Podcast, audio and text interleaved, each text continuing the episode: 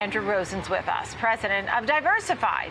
Andrew Rosen, what are you thinking? I mean, we've had a great rally. I was just looking at the year-to-date numbers. The S&P's up 4.7%, the Nasdaq 8.5%, the Dow up 1.5%, the Russell 7%, and the Dow Jones Transportation Average up 8.8%. And that's just for 2023. So far, so good. Are we being uh, fooled here? I, I mean, I wouldn't get overly excited. There are a lot of positive tendencies happening. First of all, you're the third year of a president election with a split split Congress, which always bodes well for the markets. So we have that in our favor, and inflation going the right direction. That said, I think till you really start to see inflation consistently come down, which is our expectation, likely second half of this year, you'll really be able to, to I think, build off of this. Until then, you probably see fits and starts. Pleasant, pleasant start to the year. No one's upset, that's for sure, especially after last year. But don't, don't, uh, don't write it off quite yet. What do you think the Fed's thinking? I think.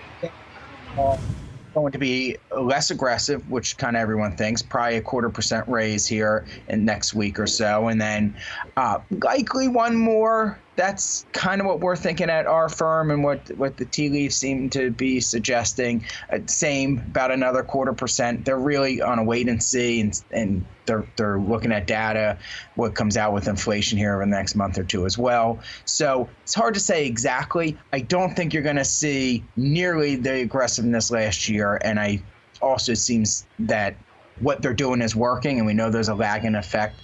So I, I, it seems to me that a lot of people, especially in the Fed, are getting to that point where they want to they want to wait and see and let let things catch up. So is it risk on here as we're seeing Bitcoin back to these highs that we haven't seen since late summer, 22, 23,000. We're seeing every single sector in the green. I mean, there's just no weakness to speak of at this time in the market. In the meantime, you're getting retail sales, you're getting manufacturing, you're getting all kinds of economic prints that are showing weakness that are that is in fact happening and layoffs. Yeah, I think you have some risk on. I think you have some people that are sick of the terrible market from last year and just looking to park their money and in buy low. So I think you have long-term investors like us looking at things from that nature.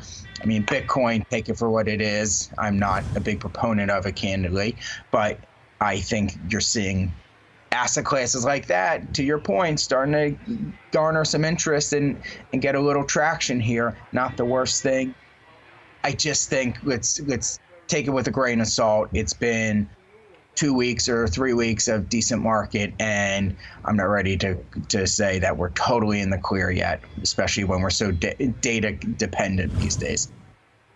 Right, understood. Um, that being said, what do you think investors should do? How should they position themselves? Where do you see opportunities?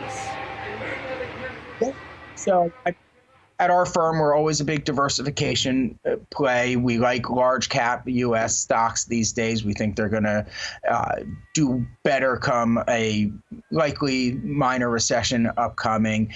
Also, I think an interesting play is still tech stocks. They got so beaten up. You're starting to see them do the things they need to do to get their balance sheets in order. They're starting to do layoffs, things that although for the economy it may not be great for their earnings, generally are going to be a little boost. So if you want uh, a value play in, in, a weird sense, it's looking at the growth stocks and, and especially in the uh, tech sector.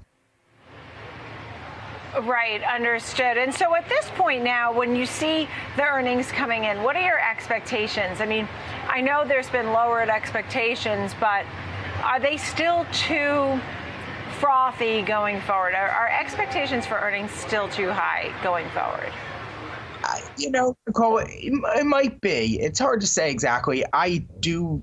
I mean, like you put it, I think everyone's expecting a, a, slowdown here. It's what the Fed is trying to do. It's what they're accomplishing, and it's what makes it candidly investing in this environment tricky. Is that it's it's hard to read what way the market in the street's going to go when bad news is good news and good news is bad news. Uh, it becomes it becomes really challenging, which is why again, I'm a big proponent. I think the only consistent way to invest is to really look at diversifying, looking at long term horizons, positioning yourself. This is a great time to reshift, right? Get out of asset classes that you aren't excited about or stocks that you think you can pivot from and buy and hold those new, new guys, new gals. Yeah. When are you going to say inflation um, is tame enough? I mean, you have the Federal Open Market Committee still talking. I mean, they knew now it's not transitory. They've decided that. But they're still moving forward with rate hikes, uh, at least one, and maybe very likely a second. Yeah. Again, I think that goes back to we're really looking at halfway through the year. We think a lot of the stuff has been priced in. I mean, the housing and and shelter that's that's a lagging effect.